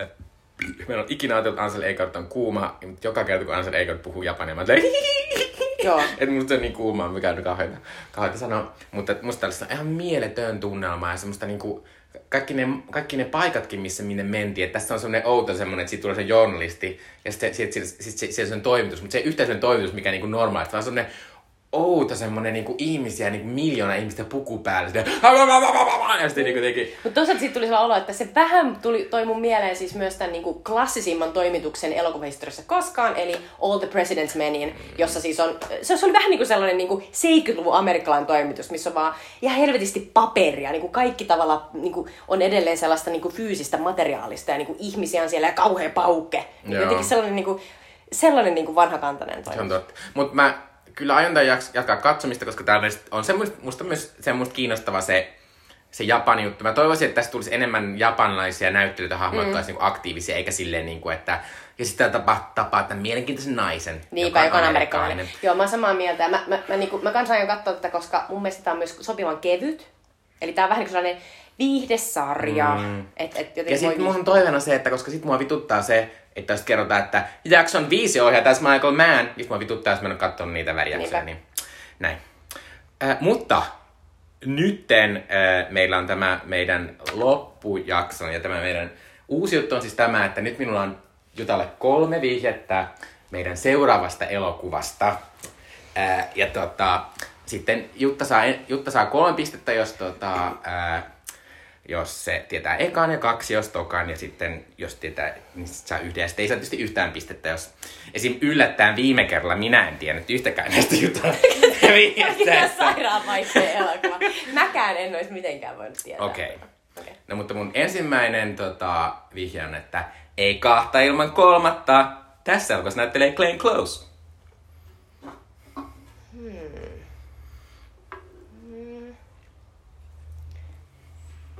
Okei, okay, Glenn Closella on ihan tosi valtava kyllä rep, niin sen tota, näyttelijän ura. Että se voi olla ihan mitä tahansa. Ää, mutta koska ää, mä oon villi, niin mä haluan veikata jotain. Ja nyt mä mietin, että me ollaan, me ollaan katsottu Fatal Attraction, joka oli vuodelta 88. Sitten me ollaan katsottu nyt tää, joka oli vuodelta 93. Sitten me ollaan katsottu Valet viettelijät, joka oli vuodelta ehkä 87 tai 88 vai 89. Niin olisiko joku sellainen vähän, vähän vanhempi Glenn? Ää, mä ehdotan elokuvaa, joka jäi multa ainakin katsomatta. Mä en tiedä, sen Wife? Se olisi ollut kyllä hyvä valinta, mutta ei ollut Okei. The Wife. Äh, mutta tietysti äh, tämä toinen, mä ehkä ajattelin, että sä ajattelet Wifea, mm-hmm. koska tämä mun toinen vihje on, että elokuvassa Glenn näyttelee kuuluisaa puolisoa. Törkeä! Ootapas. Ähm, Mutta mä voin myöntää, mä oon vähän tehnyt näistä tämmöisiä obskuureja sen takia, että viimeksi arvastin heti ja viimeksi sun oli ihan super vaikea. Okei, okay, no joo, joo, joo. Niin. Musta se on ihan, se on ihan reilua. Joo. Mm. Okei, okay, missä elokuvassa Glenn Close näyttelee kuuluisaa puolisoa? Ähm, Tää on kyllä paha, koska mun Glenn Close äh, tietämys ei ole mikään paras. Mun mielestä ensimmäinen leffa, kun mä oon nähnyt sitä, on siis toi Karvin maailma, jossa se esittää, esittää John Irvingin romaanin äh, päähenkilön äitiä. Ja tämä ei varmaankaan ole Karvin maailma. Äh, äh, puoliso, Glenn. Um, mitä se on tehnyt 2000-luvulla? Nyt kyllä nolottaa, kun ei jotenkin niinku, ei yhtään niinku leikkaa. Ei se haittaa minua. Minkähän? Hmm. Kuuluisa puoliso. Mä en varmaan nähnyt tätä elokuvaa. Tai sitten on, mutta mä oon unohtanut. No, kerro vielä se viimeinen vinkki. Viimeinen. Joo. Tässä elokuvassa Glennin aviomiestä näyttelee Jack Nicholson. Ää, okei. Mi- Mikä se on? Ja tiedoksi Jutta rakastaa Jack Nicholsonia. Ää, nyt mä en sille, että... Mikä... Kuka vittu se Napua. Ää, nyt on kyllä vähän... Niin kuin hetkinen, Jack Nicholson. Mm. Ää, mut... Ää, eihän se voi olla Hoffa. Ei. Okei. Okay. Mä en arvannut. Okei, okay. tää elokuva on Mars hyökkää. Aa, mä oon nähnyt sen oikeasti joskus... Mä oon nähnyt sen viidennellä. Vitsi, olisi pitänyt arvata, että se... Mutta ei, ei tullut mieleen kyllä. Siis mä olin täysin unohtanut, että Glenn Close on siinä. Joo, tuo on vähän vaara, se, kun siinä Mars hyökkäässä on siis todella paljon äh, hahmoja. Äh, ja Glenn Close on siinä, ei ole maailman isoin rooli, mutta Glenn Close esittää siinä siis Yhdysvaltain ensimmäistä naista, eli presidentin puolisoa ja presidenttiä Jack Nicholson. Mä olin Äh, täysin unohtanut, että Glenn Close on tässä leffassa. Kyllä. Aika hyvä. Äh, eli ensi kerralla katsotaan tämmönen, musta tuntuu, että meidän lapsuuden ja teinien tämmönen outo kultti-elokuva, jonka on ohjannut, voi perse, Tim Burton. Tim Burton, kyllä. ää, ja tota, ää, siinä on aivan mieletön näyttelijäkästi. Näiden tytärnä esi- esittää tota, ää, Natalie Portman. Sitten tässä on mahtava outo toimittaja nainen, jota esittää Sarah Jessica Parker. Just näin. Ää, Sen tässä, ja sen tämmöistä rakastettua esittää ää, silloinen James Bond Pierce Brosnan. Ja Annette Bening esittää semmoista upeata rikasta hippiä, joka haluaa, että ufot tulee hakemaan hänet. Ja tässä on myös Tom Jones. Ää, tota, ää, elikkä Sä aika paljon puhuttavaa. tätä sitten. Mä no mun on pakko mennä, mä oon katsonut tämän viime vuonna, Oh kun oli, kun oli tota, ää, korona. Mutta ensi kerralla siis Mars hyökkää ja se löytyy HBO Maxista. Mieletöntä. Moi moi! Moi moi!